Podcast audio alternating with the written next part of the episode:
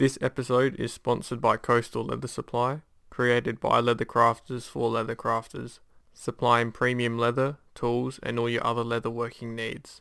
Specialised in vegetable tan leather such as Buttero, Pueblo, and many others. They ship internationally and are trusted in the Australian and New Zealand leather working community. Visit coastalleathersupply.com.au. So welcome to episode 28 of the Joseph M. Leather podcast. In this episode, I talked to Jordan from Jordan Gridsby Designs. Jordan is from Kentucky, United States, and is a jeweler full-time as well as an aspiring full-time leather crafter. He makes bags and other small leather goods. Welcome, Jordan. Thanks for having me. No, thanks for thanks for reaching out. Um, yeah, so just tell me a little bit about yourself. Well, growing up, I guess in high school, I, I never was someone who considered themselves artistic. I never really took drawing classes. Um, I never really made stuff. I never really did any of that stuff. But I, I went to college and um, I wanted to be a graphic designer. And at the college I went to, in order to be a graphic designer, it's in the art program. Um, and for whatever reason, I don't know how it happened. I, I signed up late for my classes. Um, and so the advisor suggested that I take some prerequisites to get um, least some other classes knocked out so I can start my major classes. Um, and one of the classes I took was a jewelry and metalsmithing class. Um, and I enjoyed it actually more than I enjoyed my graphic design classes. So I switched my major from graphic design to jewelry metalsmithing and kind of kind of stuck with it. Um, I had no intention to, to become a jeweler um, or any of that, but even though that the college never really taught me how to become a jeweler. It was more um, based upon like artistic jewelry, jewelry like metal vases and metal objects. If that makes it makes sense, it wasn't like it wasn't traditional jewelry. It was more like artistic jewelry. Um, the teacher didn't. The teacher itself wasn't really a jeweler. She knew how to work metal, and you know she was more of a metalsmith than a jeweler, I guess. Okay. Um, but graduating, I didn't really see myself being a jeweler. I didn't really know what I want to do, so I kind of bounced around a few careers. Finally, ended up applying at a jewelry store just to sell because, again, I never really saw myself as a jeweler. Um, I got into the sales, and, and and then they had the opening at their uh, their shop where they repair the jewelry. Um, and then shortly, I applied for that just to kind of change things up. And once I, I got into the shop, uh, it's like an apprentice program. You know, a lot of like a lot of trades do. You start from the bottom, um, polishing a lot of rings, and you work yourself up. You get promoted. You become a jeweler, um, and then you know you kind of work your way up. There's different levels of jewelers depending on what you can do, what you're uh, what you're good at. It depends on what uh, what level you are. Um, if you can set certain stones, if you can, it depends on what you can do. Yeah. Um, yeah, what, if that makes sense. It's interesting because like, I remember back in school, like I, I just dreaded art class. Like I just did not like art class. It was so boring, and yeah, it's it's interesting because um, you know, even photography, you sort of think that's that that's boring, but then you sort of when you I don't know find something like leathercraft or you know jewelry, you bring those skills that you you dreaded, and you you start to enjoy them. I guess like the artistic shapes of you know leather and different colors and textures and yes, it's, it's very interesting. So so how long have you been a jeweler? Was it like a four year apprenticeship? Um, it's not really like a traditional. It's your your job as an apprentice. It's not really like a program. So you what you do is all the jewelers there um, make or they design the rings and they fix them or they're whatever they do and they hand it off to you and you kind of have to finish them up. You yeah. you polish them and you get them cleaned up and ready for the customer. Um, and when you have downtime is when you start learning like little things here and there from the jewelers. Like you'll ask them questions or you'll sit down and kind of work with them and kind of slowly over time learn how to do what they're doing. Yeah. That makes sense. Like like a traditional uh, apprenticeship, but just without the, it's it's not really like a a program. It's more just like a, a role. Yeah, it's not like you have to do all your modules and get them ticked off. It's just more so learn as you go. I guess exactly. Yeah. Um. So so can you like uh, So so you can like set stones and all that now. Correct. Yes. Yeah. Okay. Um, so how was it about learning all the different types of stones? Because there's all, you know, at the what's the and what's the purple stone at the Amethyst. yeah that one. It's like all this Yeah. sapphire, ruby. Yeah. What's um, is there a difference between them all? Like obviously there is, but the it's the more expensive the stone is, some, a lot of times it's easier to set. Like a diamond is a lot easier to set than a than an amethyst. Um, it it really dep- the shapes are all really the same. It all depends on uh, um, how hard the stone is and how much room for error you have as far as setting it. When you have a really hard stone, there's a, a lot bigger room for error. You can slip on your pliers, you can you can make a mistake and it doesn't damage the stone. Whereas like a really soft stone like an amethyst, if you slip your pliers, you're, you're, there's a chance you could you could chip it or, or you could break it. so how do you set a stone? Because you got like the four claws or whatever. Yeah, So how does You- it? Yeah. it seems a lot more complicated than it really is, and all you're really doing is notching out a seat for the stone to set in. If you imagined the, you know how when you if you look down at a, a diamond that's around the the farthest out edges is called the uh, girdle. hmm and um, that you need to mirror the angle of that in the what you call the claw or the prong of the, Yeah. the head. You need to mirror that where it sets in there perfectly without you don't want any kind of metal that's pushing on a certain part of the stone that shouldn't be. Um, you want it to kind of set in the head and the top part of the prong is going to push down on top of the stone. Yeah. So where the, the seats where the head where the stone sets in, you don't re- really want any kind of pressure. The pressure needs to come from the top and kind of push down on the stone. Okay. It's kind of a, a basic overview of it. It's a lot more. It's a lot simpler than it looks. Yeah. Um, but it's the complicated part of it is it's just knowing what to do and if it doesn't go perfect or, or if the stone is slightly off center or if the there's just a bunch of little things that make it more complicated. Yeah. that makes sense. So like um, so is it what's the hardest part? Is it the cutting out the groove, or is it sort to like, do you just fold the or folding the claws or whatever over the top? Um, probably the hardest part is the cutting the seats is is fairly easy. The hardest part is making sure that you don't put too much pressure on the stone itself and worry about breaking it because when you're bending the prongs down to tighten the stone is when you're most likely to damage the stone Yeah. because that's when the pressure is actually being applied to it. Yeah. Um, so you, have to remove metal from certain parts of the the prong to make sure that it bends in a way that puts pressure on the stone, but that doesn't put too much pressure that it'll break it. And it's just like what just normal pliers you use, or Well, they, we have little pliers, of jeweler's pliers. There's okay. just like in leather work. There's, I mean, there's 50 different pliers or 50 different things you can use for anything, and some people who do jewelry work use the bare minimums like two or three pairs of pliers, but I've seen other jewelers that go through 15 pliers setting a stone. So it, it just all depends on what you've learned, what you've got at hand, and, and what you, and, and how you do it. What do you when you when you are setting a stone? Do you have to? Are you working like in silence, like no one else can talk to you, or is it? In in most of the shops that I've been in, it's never really silent Oh, unless really? you got a, like a yeah, unless you got like a super expensive stone that you're really worried about. Mhm. Um, you're always getting interrupted or stopping or having to answer a question or look at something or people talking to you or the one shop I had there was a window in front of me that people would like look at you like a like a, a circus animal while you're setting it like the customers could walk up right to the window and, and stare at you while you're setting stones you get kind of used to it and it just it, I mean it doesn't really bother you Yeah. Because yeah, I did have that thought actually. It's like if I ever opened a shop, like you'd want people to look at you, like see you actually making items, but then Yeah. you don't want to feel like a caged animal, like people like Yeah. looking at you through a piece of glass. Like, so what is your what? What's your favorite stone? You posted that t- Um, Tanzania stone I saw.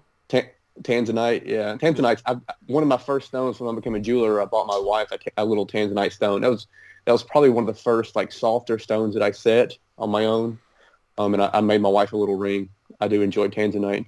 Um, aquamarine is a really cool stone. It's it's a unique a unique color that you don't see very much. It's like that like the aqua color blue. Yeah. Um, it's a really nice looking stone. Probably tanzanite or aquamarine are my favorite. Yeah. Um, have you ever have you worked with opals before? A little bit, yeah. Yeah, because I think Australia is the only continent that has opals. Yeah, yeah. Um, you got like They're, the, they're, you got the light ones and the then the, most- more darker ones, which are the um. yeah, they the fire opals are nice. They're they're probably the hardest stone to set. Um, because they're not really a stone. They're like silica that has that has been hardened, and I mean, they're, they pe- people laugh. They you can break them like a potato chip. Like they sound like a potato chip is breaking when you when you break them accidentally. Yeah. They're they're just that soft. Like they're um they're really delicate, and they're Yeah. not they're not much fun to work with. And and if you crack a if you crack a stone, you can't fix it. Like you can't just put some PVA and glue it up. not really. No. No. Okay. No, there's there's some like some places that can like they're called fracture filled and they you can't really if it's cracked they can fill it with like a resin. It's almost like a glass, Yeah. and it hardens it back up. And but it's those are the places that you don't want to do business with because if you take that to a regular jeweler and they heat the ring up at all, and it, it's all the stuff is going to run out of the, it's it's going to be this big Oh, mess, and it's yeah. yeah, it's like a it, you're kind of putting duct tape on it, Yeah. so to speak. Um, what about pink diamonds? So I found out from your Instagram they're the rarest diamonds. I didn't know that. Yeah. Um, yeah, well, actually, where like where do you where do you get like who's the supplier? Like you know, like with a leather supply, you just go to, you know, you can find. Is there how's this? I don't know. How do you find a lot of the- rock? You just Yeah. So like it's there, it's kind of funny. Like a lot of a lot of the mine, actually a lot of the diamond mines are in Australia. Um, Oh, really? Australia is a, a huge diamond mine. Um, I think there's one in Canada. Um, there's a little bit in the United States. It's not as popular. Um, but usually you have like a, a mediator called like a stone dealer. I know it sounds kind of funny, but um, there's a, a lot of the stone dealers in the United States are foreign. I don't really know where they get their stones Yeah. from, but they uh, they you go through them usually get their stones. Um, if you want like a, there's a few companies that you can buy diamonds from, um, like a larger companies, but for the most part, you get most of your stones from like an independent stone dealer. hmm Yeah, where where are these diamond mines in Australia? Because I might do, get some do some mining or something. Yeah, honestly, I, I have no idea. I No, just- okay. You know, you ever went to a jewelry store and you see like a little card that like talks about like where the stone, like it'll have a little information on it. I'm, we don't. You just, I've just gathered information over time of Yeah, reading those cards and people telling me stuff and. But yeah, I know I know there's opals up at Coober Pedy, which is Mhm. um, and I think there's just like holes everywhere, and they yeah, it looks, it looks like craters. Yeah, it's pretty yeah, and people like live underground because it's so hot up there as well. yeah, Um, yeah. Signet rings, actually, I'll ask you. On, I'll ask you one more question about, and then we'll get on to leathercraft. So signet rings, because I actually wanted to get a signet ring, and they're exp- like I was sort of blown away about how expensive like rings are.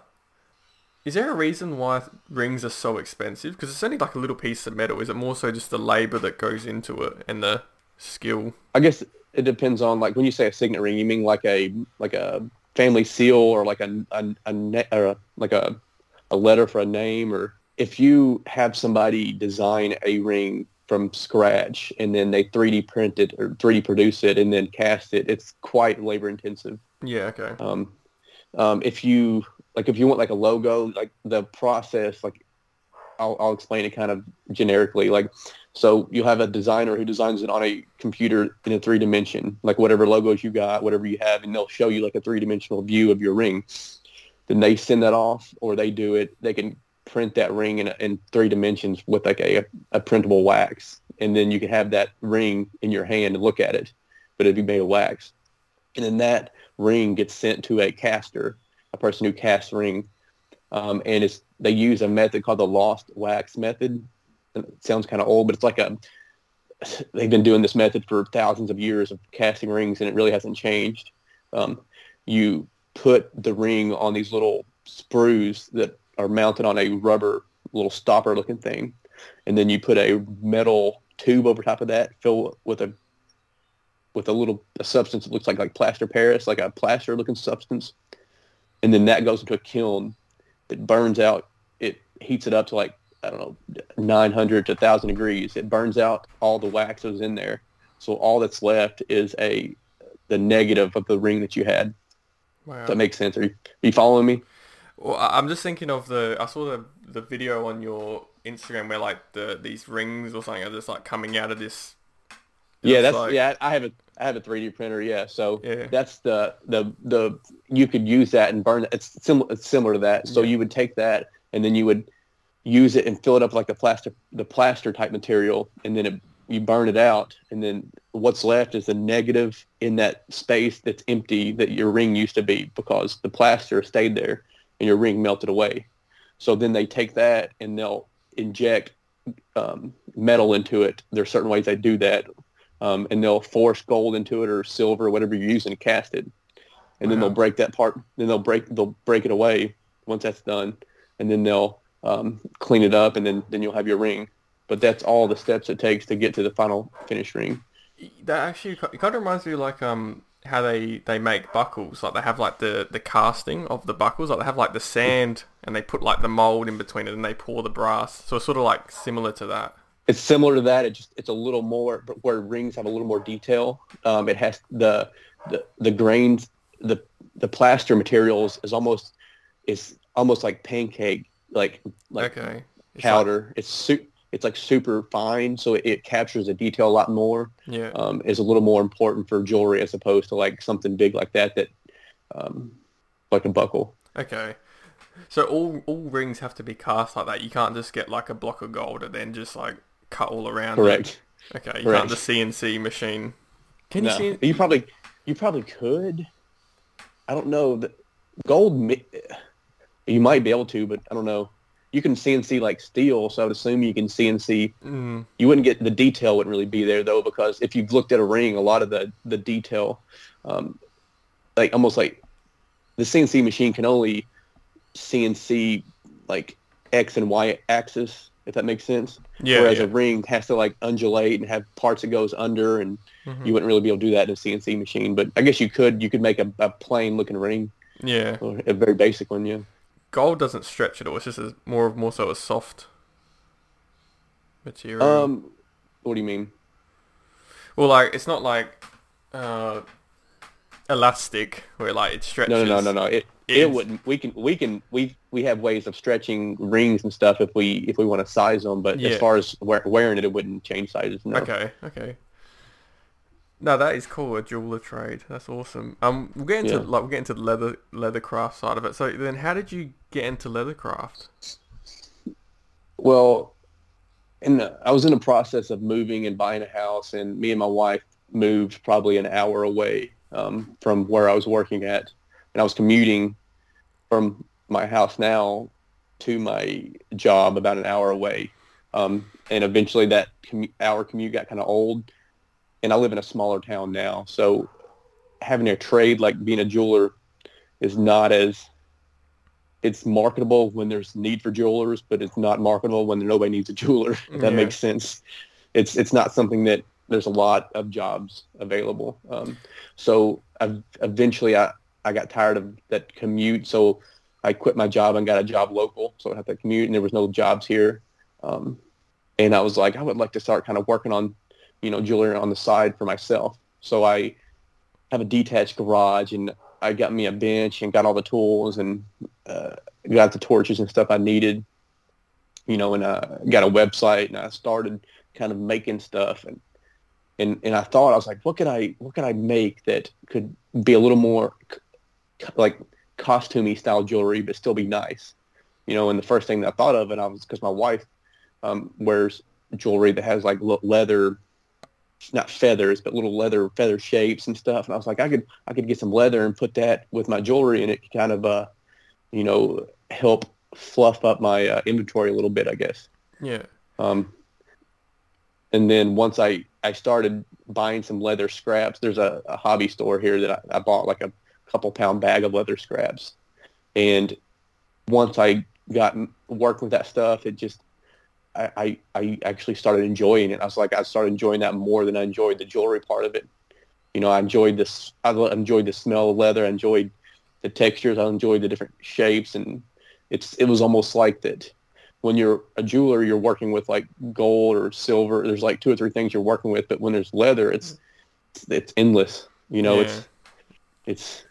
I mean, just the different shapes and the different colors and the Yeah, it, that's, it's quite sad in that regard because, like, um, I know in Australia, I think like the amount of jewelers is, I think even in Uh-huh. Adelaide, like there just there would not be like the jewelry like a jeweler compared to like an electrician. You just have like yeah it's it's kind of sad in that regard, like the um because it is it's such a skilled trade, and I it's one of those industries that you know you can get to get like someone who can get Chinese made jewelry, sell it for like ten Yeah. bucks, and just decimate like a trade. It's quite sad in that regard. yeah And like you said, unless you're like, you know, in demand, you're sort of, um, or in like a city or there's lots of people with money and all that. It's um, yeah. No, that, that's that's very interesting. So like um, so so how long ago was that when you sort of discovered? It's it's, it's weird leather like. Yeah, it's um. Yeah, I'm just looking at like a leather wallet I made now. It's like you just would never would have thought that this sort of would have taken your interest. yeah.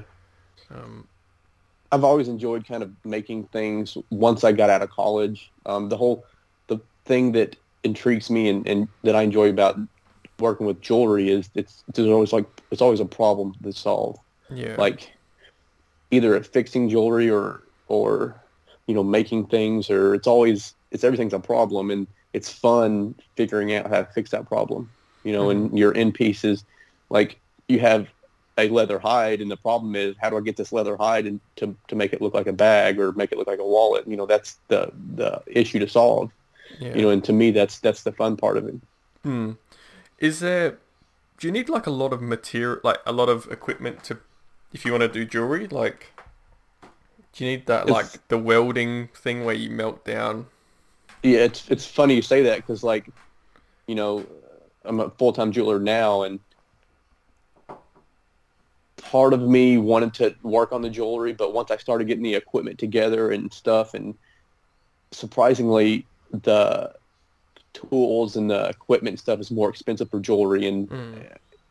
I started enjoying the leather work more, and, and started transitioning um, more towards the leather work and farther away from the jewelry because I still enjoy it doing it for my job, um, but I don't really I don't know if I would enjoy it doing it 40 plus hours a week and then coming home and doing it more. I don't I don't think I would enjoy that, but Yeah. it gives me just enough of a difference, but I still get to use my hands and you know the skill that my trade has provided me with.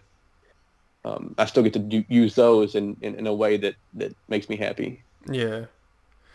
What what's that? What's the hardest? Um. I guess what's the hardest ring you've ever done?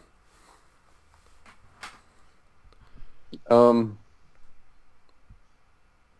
anytime you have to like rebuild something from scratch, it's it's hard because um, one of the things that I like about leather is in order to make something, you have to know the steps it takes to get to the end result. So like if you want to build a wallet, you have to know which part to sew first, which part to cut out first, which part to glue first, you know, and it's the same thing with jewelry. Like, you know, that's one of the things that transitions really well is rebuilding a ring from scratch um, is incredibly difficult because you have to know which steps to take when. Um, like recently, there was a, a ring that I guess the lady the lady had not had it. Um, nobody had looked at it, or and it's probably eight or ten years, and the whole side of it had almost like worn away, and there was diamonds poking out the sides, and um, it was in really bad shape, and completely having to rebuild that ring from scratch without design without making a new ring.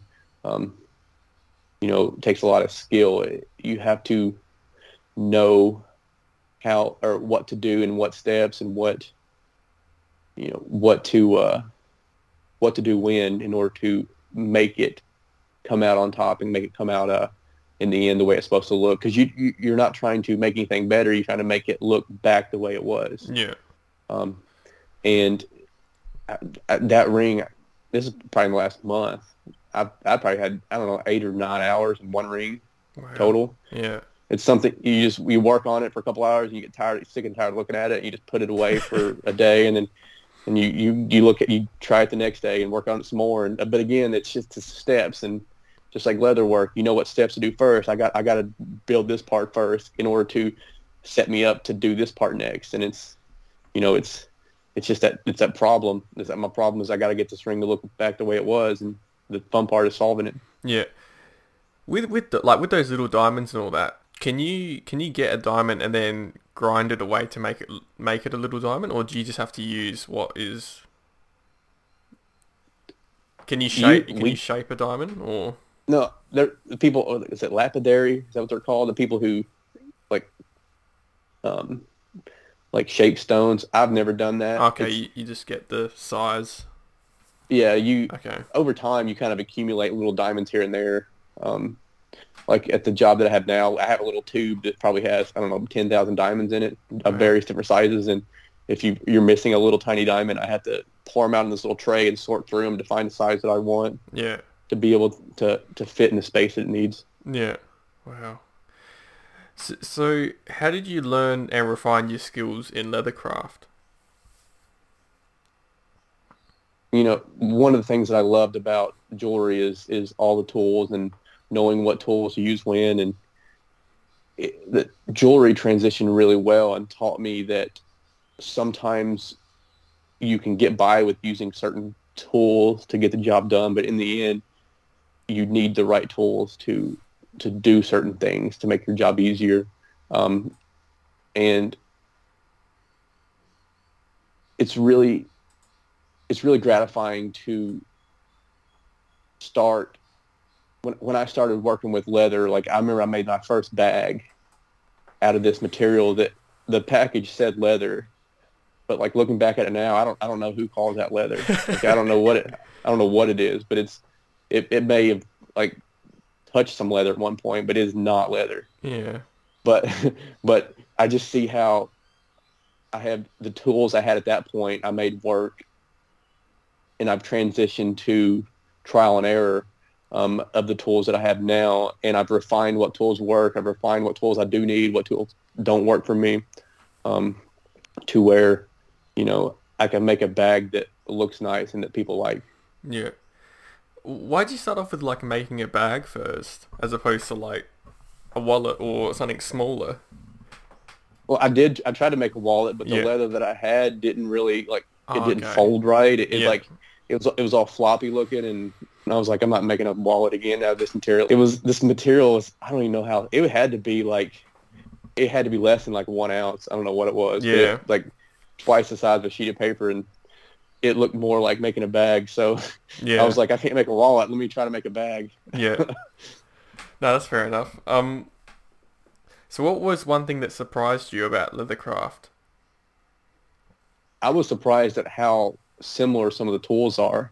Yeah. like with um, I was familiar with like riveting. I was familiar with some of the metal work as far as the like the Chicago screws and um, a, lo- a lot of the metal work is similar. A lot of the tools, the hammers.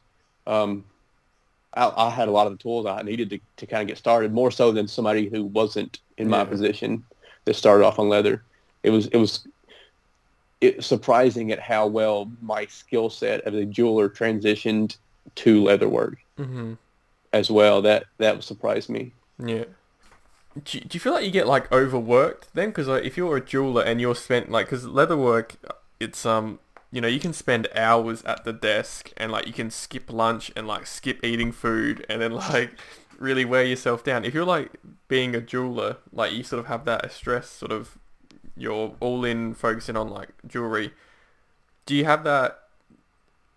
And then bringing leathercraft into it, which is sort of a similar thing. Does that do you feel overworked or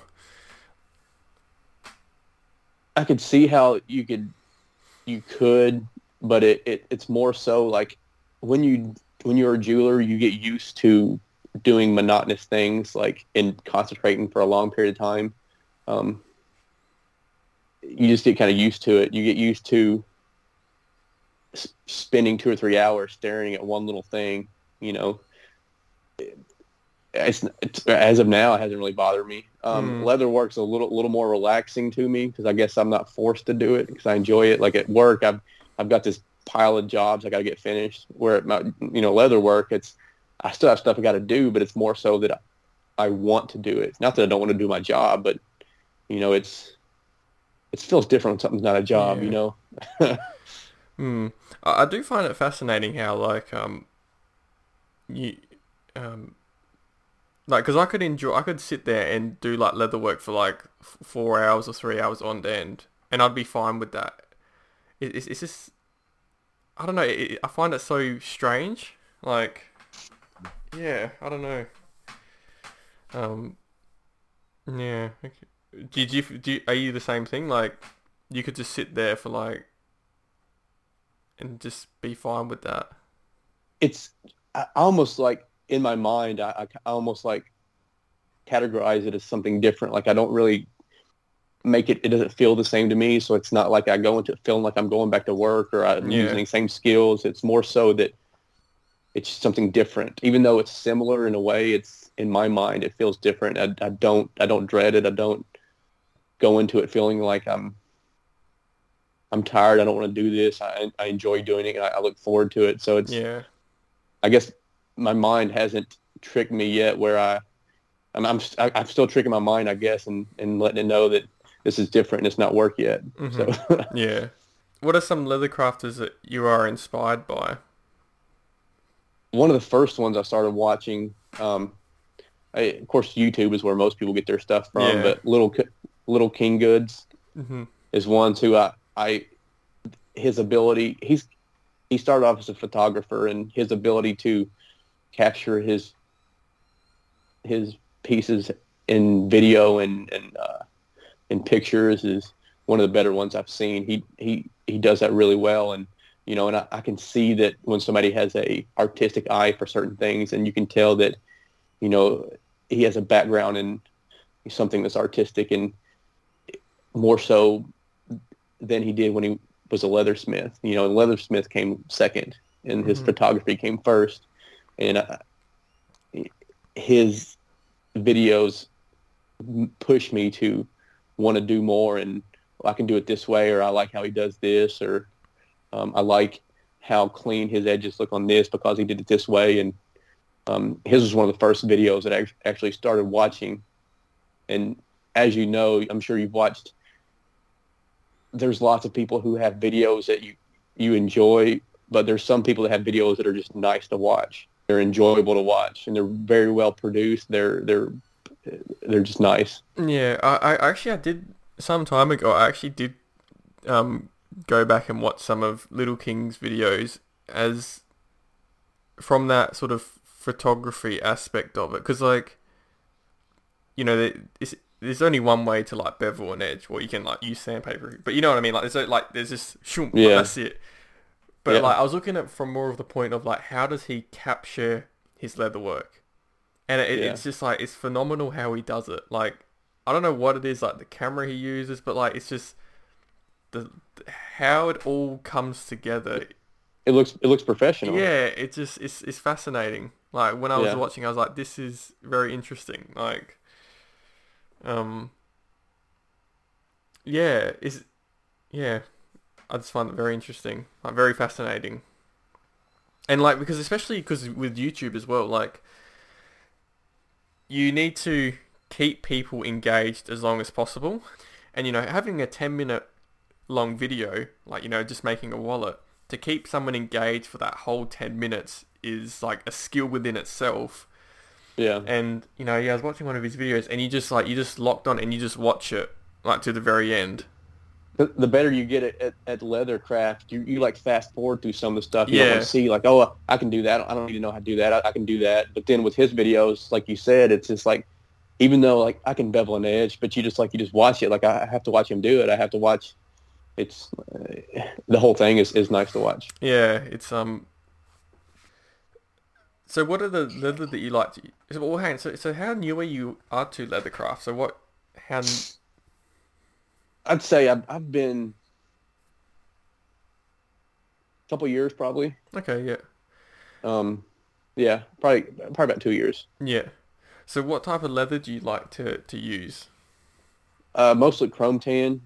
Yeah, I, okay. I like the way it looks. I like the the colors you get from like a pull up leather. I like the the difference in that. I like the the patina is obviously different than like a veg tan. hmm Um, but like when you make bags, it's so like my favorite part of making a bag is like when you make it. Obviously, you make it inside out, and then with a chrome tan like wax pull up leather, you have to flip it upside down or flip it inside, flip it right side up. I'm sorry, and once you do that, you're the act of flipping it pushes out some of those waxes, and you get like an amazing looking like color pattern, and uh, it's something you don't get on a veg tan. Yeah. Um, it's just it's different. It changes over time, and you can heat it up and, and heal some of the spots on it if you need to, or um, it, it's just a really versatile leather. It's interesting because I've never, I've only used Chrome Tan once, and that and that was a suede, well, or twice or three. I guess like I've had three Chrome Tan hides, but they've been all suede. I've never used like a Chrome. Oh wait, probably might, I might have used a combination tan, but yeah, that's that's interesting. So like, because you can't burnish, because I'm as someone who likes vegetable tan leather, I'm just like I don't I don't like Chrome Tan because I don't like how it doesn't burnish. Like I, Yeah, like how do you like you you can burnish Yeah. it. it. It doesn't it doesn't burnish as well. You don't get that slick glass look to it. Um, you kind of get like a, a rougher. It's not the same, but a lot of the bags and the stuff I use, I, I just it's not really my style. I don't. I, I want my stuff to look a little more rugged, a little more, um, you know, not handmade. It's not the word, but a little, a little more rugged. I don't. I don't want those slick glass looking edges. yeah Um, and it's something I. I don't care to get better at it. If that makes sense. Yeah. I, I'm I'm good enough that I enjoy where I'm at with it, and it and it, it looks the way I want it to. Hmm. Yeah, that's that's one thing I do like about the Chrome Tan at all. That you know how soft it is. Um, Yeah. you know, especially if you're turning things inside out, and with the pull up, so you, you just so you just heat it, and it will dissipate the the pull ups. So on most pull-ups, like the darker leather is like the base color, and the pull-up is usually a lighter color. Mhm. It's like the wax that's built up in there, and if you like take your fingers and push behind the hide, the waxes kind of distribute, and it pushes the lighter color to the surface. Yeah, um, and that's the the wax is, is kind of pushing to, towards the surface. So if you take like a like a hair dryer or a heat gun yeah, um, and kind of go over it, it'll kind of any kind of scratches you hide, unless it's like super deep, it'll it'll kind of hide them and make them go away yeah. Because Um, it distributes that leather over again or distributes that wax like evenly again. yeah. Do you use Horween? Because I know that they have like a really good reputation when it comes to Chrome Tan. I've had my eyes on a couple, I never have, but Yeah. I've always wanted to use it. Yeah, I'm getting their um their their Essex, their Horween Essex, Uh-huh. and it was hard because like not many suppliers like had the color that I wanted, and yes, I, I've I've ordered it. Well, I haven't paid for it yet, but I've I'm getting the the Essex because it kind of is is quite soft and malleable, and because I wanted to make a bag out of it, so um and you, they got like their Dublin range, which is that has like a bit I think I think that is a vegetable tan with a bit more um pull up waxy pull up. Mhm. But yeah, they have like a. I know that they're one of the main people for Chrome Tan. Have a really good reputation. Yeah, one thing that they do that I, I, I really like is their it's they, they stamp their logo like on the undersides, and I love like on the wallets you can kind of see the Horween symbol, and the, I just Yeah. think that looks really neat on the. Yeah, on on the Chrome Tan or on the Shell Cordovan. I'm not uh, maybe is it just a shell cordovan? I'm not sure. I just see their I've seen on the wallets that look nice. Yeah, the circle that says like. Yeah, Yeah, yeah, yeah. But I'm pretty sure they do stamp their other ones, but it just might be just like a Horween Gotcha. writing. Actually, so what what about your your grand opening? So you, you're sort of um, how did that go? And I guess making the website and all that sort of stuff. It, the website's a lot bigger pain than I thought it was going to be. Like it's, It's- it's it seems like it'd be super easy, but like it's the website's probably the hardest. The website's more difficult than making the leather sometimes. Yeah. um, because at least at least with the leather, I kind of I kind of know what's coming, but as you know, at the website, like if you don't update a plugin right, next thing you know, your website's down, and like you didn't know that for two days, and Yeah. and you and, and then you do update a plugin, and it crashes your site for whatever reason, or it's just, it's a lot of work. That's just keeping your site running Yeah. is a pain. What what did you what's it what's a plugin? Okay, so so uh, WordPress is like the engine I use for my okay. website, Yeah. and a plugin is like a um, it's almost like an application on the the site. So like I have a plugin that runs my credit card reader, the credit card machine on my site. Yeah. Um, anything, any kind of application or any kind of like I have where I collect uh, email addresses for a newsletter. hmm Um, the application that runs that, it's called a plugin. So anything that you have on your site that um, kind of runs something on it you, is, is what's called a plugin. Yeah. Um, the the program that I use to monitor my um, traffic is, is a plugin. So anything that you have on your site that manages something needs to be updated, just like a, a computer program almost. Yeah. Um, and if something updates and doesn't mesh with the other programs on there, it can it can crash your site. Really? Okay. Yeah. Or if you don't update it and it's out of date and it, there's and well, in order to take credit cards on your site, you have to be uh, your site has to be certified or has to have that little uh, locks symbol. At least here, Does mine have a lock symbol? you, Well, you know, I just use Shopify. I was gonna I was gonna ask you that. Why did you choose WordPress over? um, I don't because I had back in the day I had messed around with websites and stuff probably six or eight years ago, and that's what I used. Mine does and I have a thought lock. it would be Mine does have a lock on the. yeah, it means your site's secure. That means you can take credit card payments. Oh, cool. Um, yeah, it, it it's a certain type of encryption you have to pay for, or whoever runs the site pays for, whatever. Um, that enables your site to take credit cards and Yeah. encrypts it in a way that keeps hackers from getting information. Yeah. Okay. It just means your site's safe for credit card payments. oh, okay. Yeah. And so if you if one of your plugins uh, is not updated correctly or is not compatible, then it can your your secureness of your website could be invalid and it, could crash because of that. Yeah. Um, there's just a lot of little things that keeps it running. hmm Like webs, the website. Just even for me, like in my case, um, I remember having pictures up there. Like this was, I think this was even before I had my logo. Like, and the pictures were just so boring. And then just slowly over time, you just add like something else, and then you you sort of refine it, and it becomes like a Yeah. um, a work in progress, I guess. But yeah, the websites can be hard because you know they have to be presentable and easily easy to navigate and everything. So Yeah. your first, like I don't know, your first item you sold. I'm trying to think. It's amazing when you sell an item. Yeah, no, I love. I, I get a I get a reminder on my phone, like it pops up, and Yeah. I, I no, I I- I know exactly what that picture looks like that pops up as my phone, but no, it feels good. I don't really remember. It was probably it was probably just some earrings with some leather. My mother-in-law likes to support my business, and I I'm super appreciative of it. Um, and she's kind of turned some of her her uh, friends and coworkers and stuff onto my stuff. Mm. Um, but she may, I, she was she was my first sale because I was trying to test out my credit card reader to make sure it went through right, hmm and she bought probably fifty dollars worth of stuff, Yeah. um, and as kind of like a test, but just to see how everything operated, see the emails go through correctly, and see how the whole process went. But Yeah. she was probably my first official sale.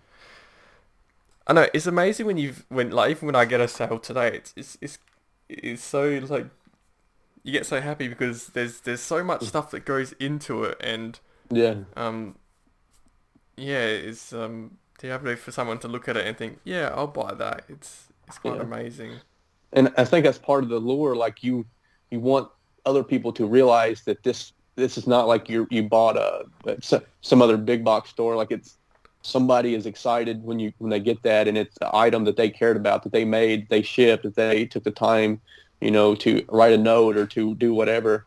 You know, it that means something to that craft person way more than that person on the other side would ever expect it to.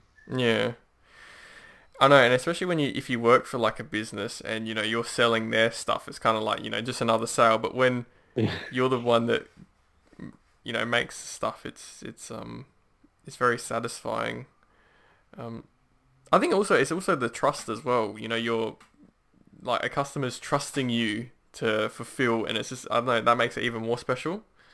Yeah. Um, it's almost like more of an obligation. Like yeah, that they they have fulfilled their part of the deal, and now it's your turn to to give them the service and the the item that they expect from you, and it's like Yeah. a almost like a burden to some degree. yeah. Like I'm making a belt for someone, and it's like I'm checking like ev- like if I had to make a belt for myself, I'd just I'd smash through it so easily. But now like someone's bought, it's like just check every make sure everything's correctly. and, Yeah. Like, I do the same thing. yeah. So items you'd want to make in the future. I kind of mentioned earlier that I really like that Horween symbol. Um, I'm in the process. The yeah, I'm in the process of well, I've talked. I'm, my wife's on board with it. I'm looking at getting a laser cutter. the one Little King Eight. has. Yes, Oh, I'm. I'm not gonna get the. He's got the uh, what is it? Glowforge. Yeah, yeah, that one's nice, but it's a little out of my price range. You, you can get some stuff on Amazon and eBay that's probably about half the money. That's, um, I won't say they're better. They're less user friendly, but they're a little more powerful, a little bigger space. Um, yeah, for about half the money, and those allow you to uh, kind of pump out stuff faster, and it also allows you to to kind of experiment a little more and Hmm. I like the idea of putting almost like a brand or a repeating pattern on a on a bag or Oh yeah. you've seen those bags that like the coach you know the coach bags that have the coach symbol all over them on the laser cutters you can dial back the intensity of the laser and it, it will engrave instead of cut um, so if you could take like a picture or like a, a word and, and repeat it or a symbol all over the bag I, I think that'd be really neat hmm um, just uh, I think the ideas are endless as far as stuff like that with coasters and just adding symbols and, and pictures and stuff to, to the leather hide itself would be really neat. Yeah. It's just It- like it's, it'll- it's just a very like they put so much heat like through that little Yeah. beam. It just wow. It's a it's a laser. Yeah, it's it's not just a it's there's these big laser tubes. It looks like a light bulb almost. It's like I don't know a foot and a half long. That it's almost like it looks like something you get at like at a like a, a science lab or something. This heat, it's this laser shoots and it reflects off these different mirrors and then shoots down to, to draw like a CNC machine almost. wow. But it's it's it it, it could shoot hole through uh, some really thin metal, um, a quarter inch plywood. Um, it'll, it'll do some damage. Yeah, Yeah. Wow. But then you could dial it back and then you can engrave on stuff instead Yeah. of puncture through it. Yeah. How how is that? Um, all those machineries like CNC machinery, Marie, Marie, and um, like lasers. How has that changed the? Has that um developed ever since you were like when you first started jewelry? Like, has it made it easier or? A lot of the stuff they used to do, uh, the, the waxes that you would produce on that you would grow from your computer were produced by hand. Yeah. There'd be an, an artisan that could carve your ring out of wax, and then that's what would be cast. Um, that was a lot more um, the norm when I first started because the 3D printers weren't really that big. So if you wanted a wax of a ring, you, they, somebody had to carve it. Um, and there was people who specialized in carving waxes, um, and that's what they did hmm um, because the 3D printers weren't around. But that's probably the biggest one. CNC machines and stuff aren't still aren't really around. They don't really do much with those. Um, the casting process hasn't really changed in a while.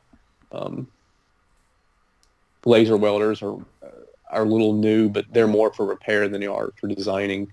Mhm. Um, other than that, it's there's not a lot of machines. It's pretty simple. It's like there's a uh, some kind of gas. There's a little torch and you know and some jewelry. That's Yeah. that's, that's how jewelry's been made for quite a while. So with with that, so with that little wax ring, you you'll put it in that that fine pancake stuff. You'll put them on top, and then you'll pull it apart, take the ring out, put it again, and then you'll pour the material in. That's Well, that that's kind of like the the generic way of doing it. That's people who don't have a, a kiln do it that way. Um, I've heard the word talking kiln. yeah. it's kiln from a uh, like would make pottery. Yeah. Like the, the like the furnace they put pottery into. It's Yeah. called a kiln. Um, if you don't have access to a kiln, you have to do like the two part method where you sandwich the pieces together.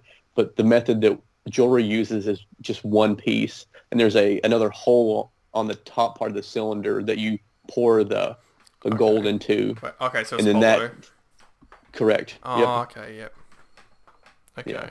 when when you sandwich something together, there's potential to lose a little bit of detail, and there's a potential to uh, have a lot more cleanup. Like it, it'll leave a seam around the whole ring. Any Mhm. kind of space that the gold or any kind of space that it can get into will leave a lot of um, a, a lot of stuff to clean up in the in the Mhm. end.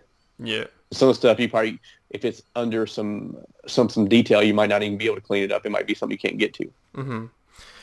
What is um? Because I know like we're, I was on like Buckleguy buying some stuff for this bag that I'm gonna make, and they mentioned like this is low lead brass under like a Mhm. thousand or one hundred PM or whatever. So like, what does that what does that mean? It's just the alloy they use. Like lead melts at a really low temperature. I guess it's a little cheaper. Yeah. Um, depending on the alloys they use, it could change the how strong a metal is um, or how brit- brittle. I guess for buckle, it'd be more important to not be brittle. Um, And you can have the finish of a buckle that looks nice, and sometimes they can cheap out on some of the alloys that they produce it with and kind of drive the cost down. Um, but you lose some of the longevity if you use some of the cheaper alloys, and I'm assuming that's what they're getting at. Yeah. using something that a little more expensive alloys to make the material a little stronger. It's probably a little more labor. It's probably a little more labor intensive to have a finished product as well. That's why Yeah. the cost is probably a little higher. Because I got like I got nickel plate buckles, so they're brass Mhm. with like nickel plating.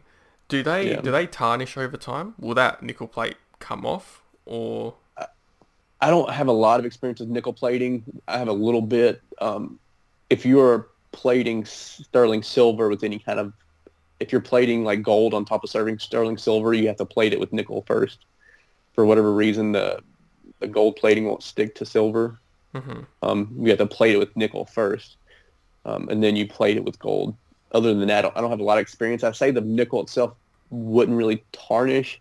It might flake off eventually, or might might scratch, or the Yeah. plating might flake off. But other than tarnish, I don't I don't think nickel really tarnishes. Yeah. Okay. Because I know you can get like you can get like antique. I think antique would be another plating as well. Yeah, Yeah. And I know you can get like stainless steel as well. So I think that, but I think that's more of a solid, um, correct. Yeah. solid, um, metal. So, um, so why do you want to do leathercraft full time? Um, it's something that I, I see as a little more sustainable. Again, I, I enjoy doing jewelry. I, I feel like I'm good at it, but I don't want to invest the amount of money, the, the equipment, and the um, supplies, and keeping all that gold and silver and the jewelry. It's it's it's it's it's expensive. I know Yeah. I know I know leather is expensive too, but having all this Well, All an the- ounce of gold, it's like, I think it's like eighteen hundred dollars or something. Yeah. It's I think it's 12, 1200, 1300 here. I don't. It's been a while since I've looked, Yeah. but yeah, it's expensive. Um, and just having all that around, and I see that as something where I can do that in my, at my house. Like I have a detached garage that I'm building a shop out of. Um, I see myself waking up in the morning and, and going to work at, at my house and doing leather work. You know, that's what I would enjoy seeing in the future. Yeah, yeah. Um, how has leathercraft changed the way you look at leather items? Yeah, like I kind of mentioned earlier about like when something says leather, like I, I, I never really, I just thought le- all leather was leather. Like I, Yeah, You know, I know. I thought if it, I thought if it said leather, it, it's leather. But obviously, the more you're into it, you, you realize like, man, that's cheap. Like it says leather. I, I used to think that stuff was nice. I, I, I appreciate the way leather smelled, but I think even more now, I appreciate the textures, the even the scarring or the, the imperfections or just uh, the whole piece in general. And I appreciate leather more than I used to, and I understand it more than I used to. And I appreciate a bag made of leather versus a bag that's made of composite leather or, or some other style like that. Yeah. I was in a shop the other day and they had belts there for fifteen dollars. Like I've had to price my belts and I was like, okay, so I wonder what it because it's like you, you have to factor in the cost of the leather, the shipping, like how much that little sh- that that one point like that inch of like inch and a half of leather actually costs in the grand scheme of all that. Then it's like your the buckle, the thread, like the labor that goes into it. Then it's like plus the profit like that you make from it. And it's like okay, there's a fifteen dollar belt. It's like I wonder what, what the margins are for like to make that leather, to produce it, ship it, and then make a profit of it. It's like if if they're charging fifteen dollars for it, like I wonder It- what it they really- bought it for. It it opens your eyes at how much the materials cost that they bought to make it with because And- the and- materials that that cost doesn't you can't really make that any less. It's only a certain price and labor. Like I mean, The labor would just You- be ridiculous. it's just it makes you it makes you respect a, a, a nice belt or a nice like wallet or it, it gives you a whole new meaning of what something is nice. Yeah. Hmm. And it's yeah, and it- yeah, and I think like also like the way I've looked at things as well now is um, you know, if someone's like charging like a hundred dollars for something, I thought you know they're making a hundred dollars, but in in reality, like by the time they like factoring to produce it and then ship it, then stock it, it's like well they're probably not making a hundred dollars, and Yeah. yeah, so thanks Jordan for coming on, I appreciate it. Not a problem.